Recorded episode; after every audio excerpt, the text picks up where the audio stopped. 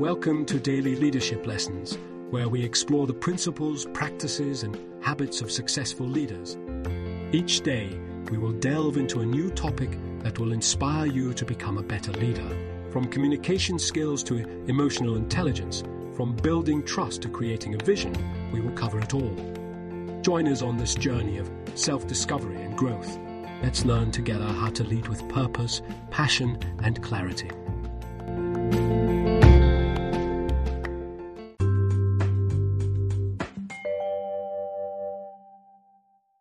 Coaching in the workplace. How to create a culture that fosters autonomy, creativity, and innovation. In today's fast paced business environment, companies must be agile and adapt quickly to changing market conditions to remain competitive. One way to achieve this is by adopting a coaching culture where managers act as coaches rather than dictators and empower employees to take ownership of their work and develop their skills. I, today, will explore how organizations can ensure that leaders embrace and model the coaching approach and the benefits that this approach can bring. The coaching model of management. In an era of rapid change and disruption, companies are recognizing that traditional command and control leadership is no longer effective. In its place, many organizations are adopting a coaching model of management, where managers facilitate problem solving and support employee development by asking questions, providing guidance, and offering support rather than giving orders.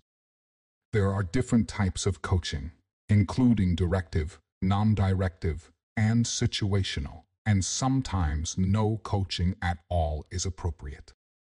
The directive approach involves providing specific guidance and solutions, while the non directive approach involves asking open ended questions to help employees arrive at their own solutions.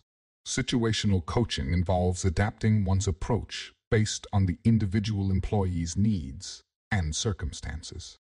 To become more effective coaches, managers can use the four step GROW model, which involves listening actively, asking insightful questions, and helping employees draw their own conclusions and develop their own solutions.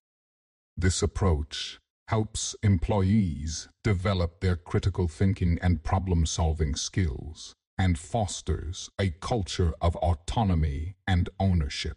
Implementing a coaching culture throughout an organization requires a cultural transformation, and it starts by articulating the value of coaching for both the firm and individuals.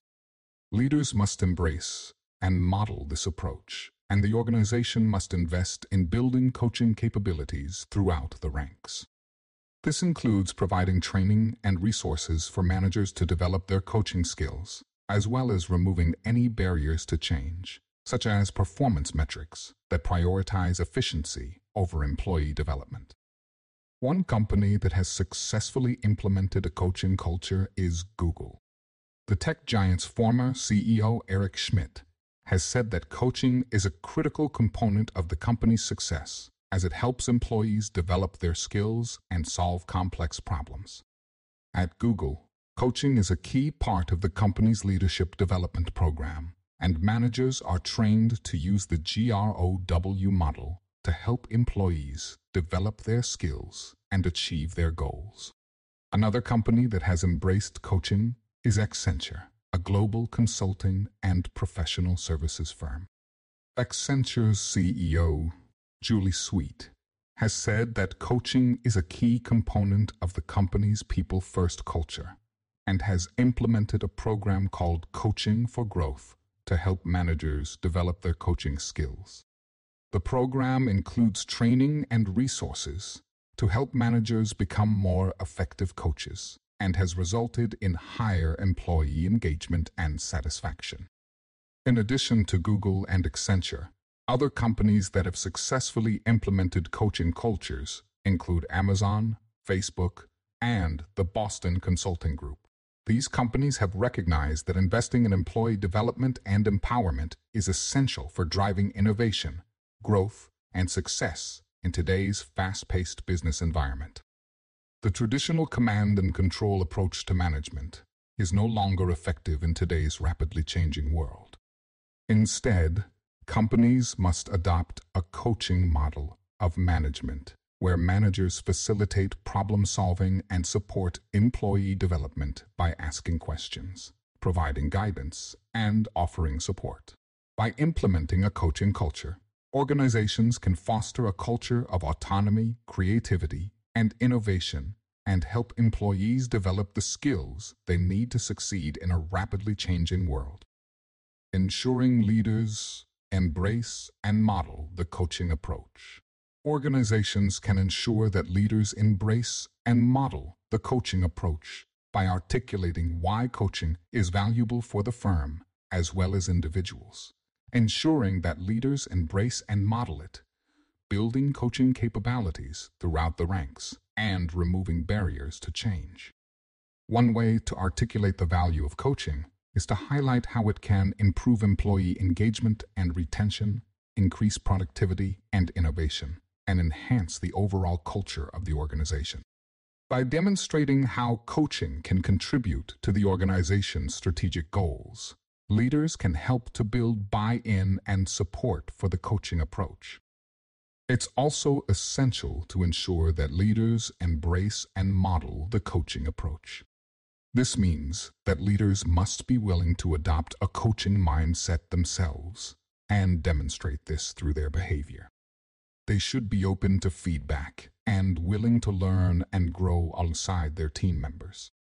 Leaders who model the coaching approach set an example for the rest of the organization, and help to create a culture that values coaching. Building coaching capabilities throughout the ranks is also crucial. This involves providing training and resources for managers and supervisors to develop their coaching skills. This training should be ongoing and include opportunities for practice and feedback. Additionally, Organizations can create opportunities for employees to develop coaching skills, either by acting as coaches or receiving coaching themselves.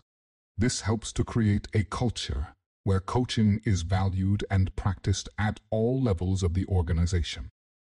Finally, it's important to remove barriers to change. This may involve rethinking performance metrics and incentives to prioritize employee development and coaching. It may also involve addressing any cultural or historical factors that may be preventing the adoption of a coaching culture. By removing these barriers, organizations can help to create an environment where coaching can thrive. Overall, organizations that want to ensure that leaders embrace and model the coaching approach must commit to creating a culture that values coaching and provides the necessary resources and support to make it successful.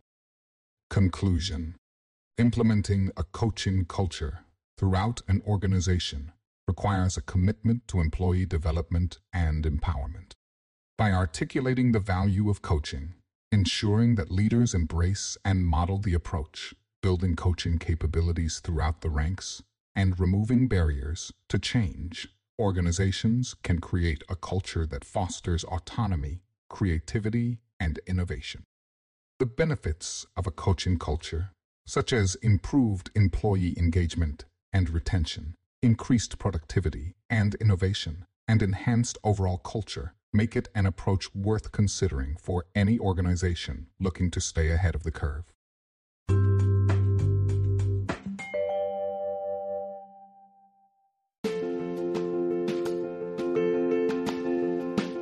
Thanks for joining us for this episode of Daily Leadership Lessons.